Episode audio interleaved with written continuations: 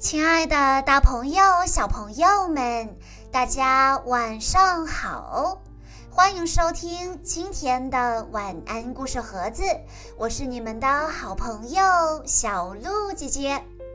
今天我要给大家讲的故事要送给来自上海的赵一飞小朋友，故事的名字叫做温馨的峡谷小池塘。在一座山的峡谷中，流淌着一条弯弯曲曲的小河。在河床较深的地方，有一个小池塘。小池塘就像一颗碧绿的宝石，镶嵌在峡谷中。小池塘里生长着各种漂亮的水草和植物，还住着一群水生动物。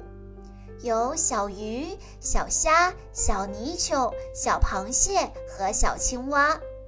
在小池塘旁边还住着鸡妈妈一家，鸡妈妈和鸡翁叔叔还有四个可爱的鸡宝宝。他们离不开小池塘，小池塘也离不开他们，大家相互依存，非常和谐。小池塘里的小动物和鸡妈妈一家在这里过着世外桃源般的生活。突然有一天，一群山雀在天空飞翔的时候发现了这座池塘。呀，这里有一个美丽的池塘，我们快去看看吧。它们降落到池塘边，踩着圆溜溜的石头，叽叽喳喳，欣赏着清澈的河水和优美的风景。快看呐，好多小鱼、小虾在游呢。哎，瞧，这边还有小螃蟹和小青蛙正在晒太阳，旁边还有鸡宝宝们在玩耍。它们是多么悠然自得呀，真是羡慕。山雀们看着这些小精灵，打心眼儿里喜欢。一只山雀对小鱼说：可爱的小鱼，你们的皮肤灵光闪闪，像晃动的珍珠，你们的游姿像水上芭蕾，真美。另一只山雀对小虾说：可爱的小虾，你们的身体晶莹剔透，像纯净的宝石，你们的游姿像滑动的龙舟，真精神。小鱼和小虾感动而真诚地说：谢谢你们的赞美之词，其实我们一点都不觉得自己美，看上去你们才真的美呢。你们的羽毛多么光滑亮丽，你们的嘴巴多么精致灵巧，你们的尾巴像山上盛开的野菊花，耀眼而灿烂。小螃蟹在一旁说道：对呀，特别是你们有一双会飞的翅膀，能够随心所欲地去飞翔。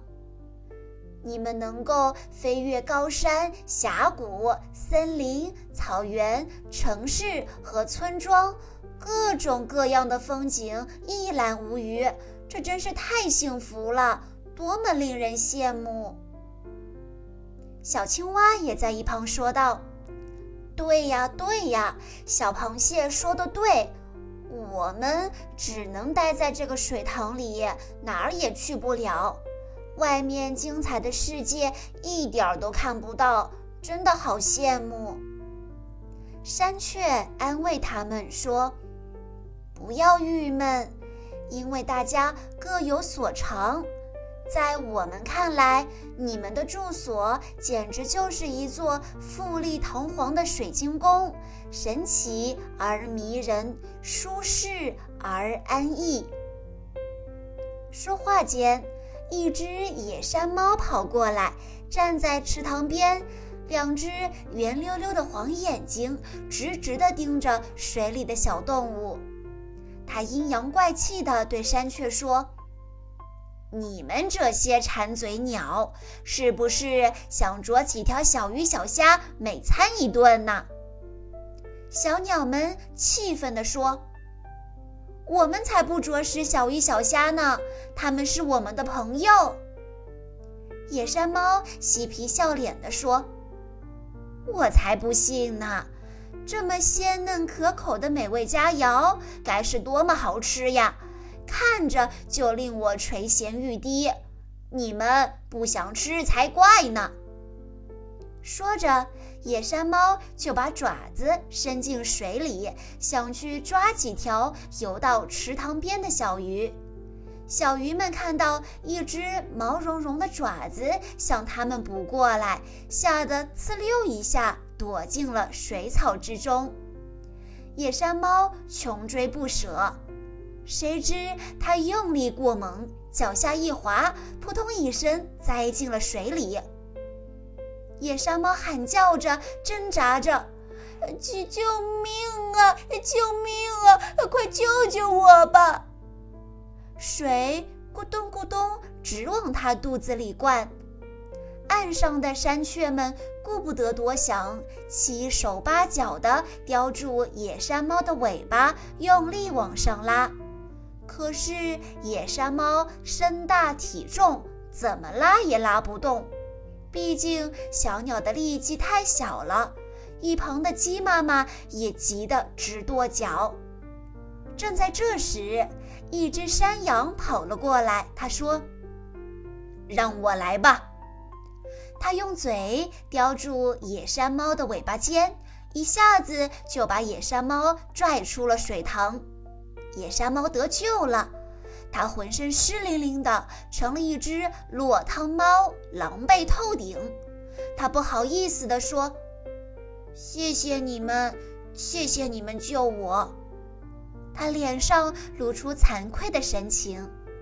山羊语重心长地说道：“野山猫，在这座峡谷之中，你……我、小鸟、小鱼、小虾、小螃蟹、小青蛙、小鸡宝宝等等所有的动物都应该成为好朋友，大家要互相关心，互相爱护，绝对不可以伤害对方。你要是以大欺小，我是不是也可以欺负你呢？”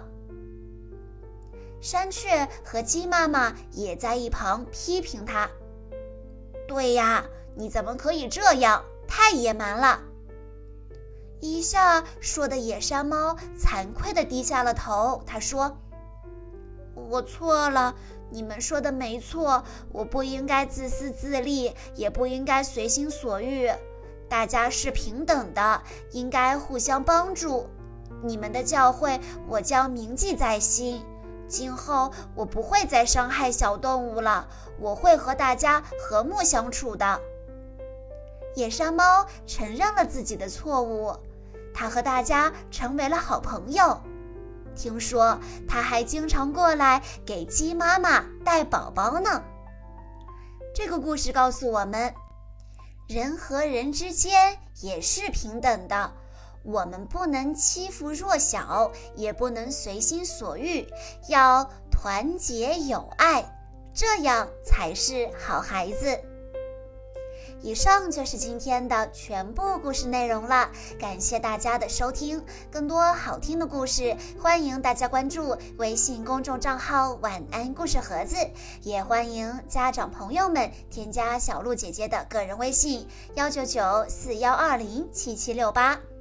在今天的故事最后，赵一飞小朋友的爸爸妈妈想对他说：“亲爱的果果，当小鹿姐姐送给你这个故事的时候，你已经是即将踏入小学的大宝宝了。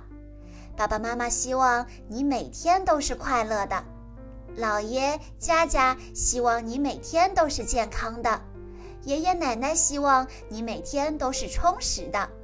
我们会用爱围绕着你，倾听你的故事，陪伴你的成长。”好啦，亲爱的大朋友、小朋友们，我们下一期再见喽。